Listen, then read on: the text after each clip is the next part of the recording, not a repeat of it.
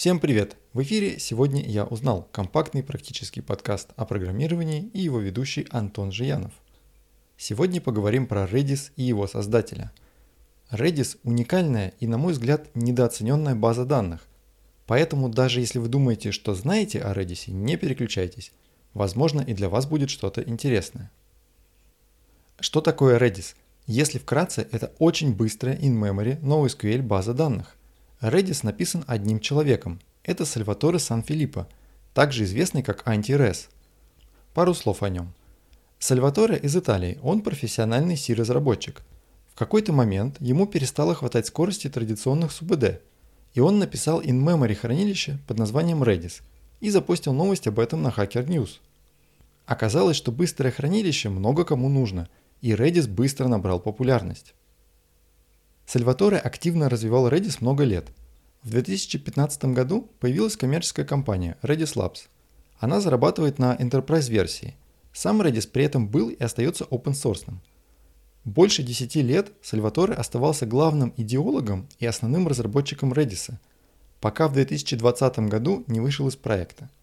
Он сказал, что программирование для него прежде всего творчество, а сейчас все время занимает рутинное сопровождение продукта – Поэтому Сальваторе решил заняться новыми проектами. Ну а поддержка и развитие остались на Redis Labs. Redis получился таким, какой он есть, именно благодаря своему автору.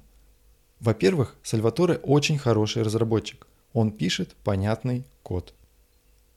Здесь хочу сделать небольшое лирическое отступление. Для меня стало большим неприятным сюрпризом, насколько мало профессиональных разработчиков умеют писать понятный код – да, многие умеют пользоваться паттернами, декомпозировать код, плодить абстракции, но делают это так, что в их коде очень тяжело разобраться. На мой взгляд, это огромная беда индустрии, что профессиональные программисты пишут формально чистый, покрытый тестами, но при этом совершенно непонятный и плохо поддерживаемый код. Так вот, Сальваторе Санфилиппо пишет понятный код, причем на C, что вообще невообразимо – Исходники Redis лежат на гитхабе, я дам на них ссылку. Можете зайти и почитать код любого модуля. Вы удивитесь, насколько быстро сможете разобраться в незнакомом коде. Для Сальваторе качество кода всегда было очень важно, поэтому с годами Redis не превратился в клубок сомнительного качества, как это часто происходит со сложными продуктами. Вторая черта Сальваторе – он четко управлял рамками продукта. Он очень внимательно следил, чтобы в Redis не попадали фичи, которые вроде кому-то и нужны, но в результате раздуют и неоправданно усложнят продукт. Он детально продумывал каждую новую функцию, стараясь включить в нее только необходимый минимум возможностей. В результате Redis обладает небольшим набором великолепно продуманных фич. И это приятный контраст с современными реляционными и нереляционными СУБД, которые нагружены кучей возможностей, многие из которых вообще нельзя использовать в продакшене. И, наконец, третья черта Сальваторе. Он прежде всего не маркетолог, а разработчик.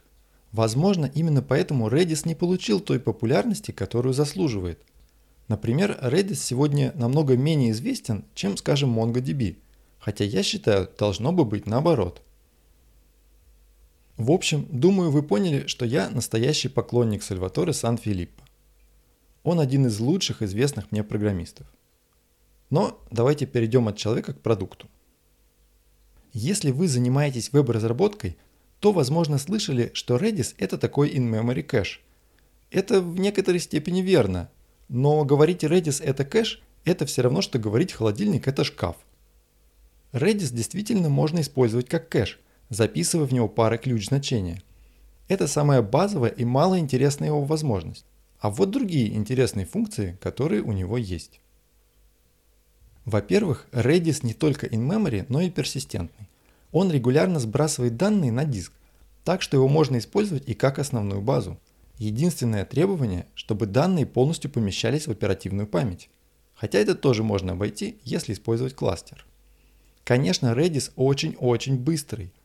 На железе не самой запредельной мощности можно добиться десятков и сотен тысяч операций в секунду – ну а на бенчмарках, на которых обычно меряют, вообще будут миллионы операций в секунду. Во-вторых, Redis поддерживает распространенные универсальные структуры данных. Это списки, множество и словари. или хэш-карты. Как вы понимаете, на этих структурах можно построить практически любое приложение, от личного блога до CRM. В-третьих, Redis поддерживает специальные структуры данных, например, sorted set. Это множество, у которого у каждого элемента есть вес, и элементы упорядочены по этому весу. Такие множества подходят для всевозможных рейтингов и очередей с приоритетами. Еще одна такая структура – HyperLogLog.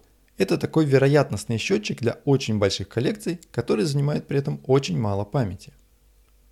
В-четвертых, Redis можно использовать для обмена сообщениями и работы с событиями. Он нативно поддерживает модель Publish-Subscribe, когда клиенты подписываются на каналы и получают из них сообщения. Или еще пример – так называемый Streams – по сути, неизменяемый лог или очередь событий для ивент-сорсинга. Redis поддерживает автоматическое устаревание данных, транзакции и кластеризацию. Кластер позволяет партицировать данные по нескольким серверам, если они не вмещаются в оперативную память. Есть модули для полнотекстового поиска, графов, нейронных сетей и многого другого. Конечно, есть задачи, с которыми реляционные СУБД справляются лучше – есть и сценарии, в которых удобнее использовать документную базу, вроде Mongo. Для аналитических задач точно лучше взять ClickHouse или другую колоночную BD. Но Redis отлично закрывает кучу задач, для которых разработчики традиционно делают свои велосипеды или решают неэффективно с помощью обычных СУБД. В общем, советую почитать ссылки из описания выпуска, установить Redis и посмотреть, что он умеет, и подписаться на блог Сальваторе. Он редко пишет, но всегда очень интересно. На этом все. Спасибо, что слушаете. Если понравился выпуск, оцените подкаст в приложении и рекомендуйте друзьям. Услышимся!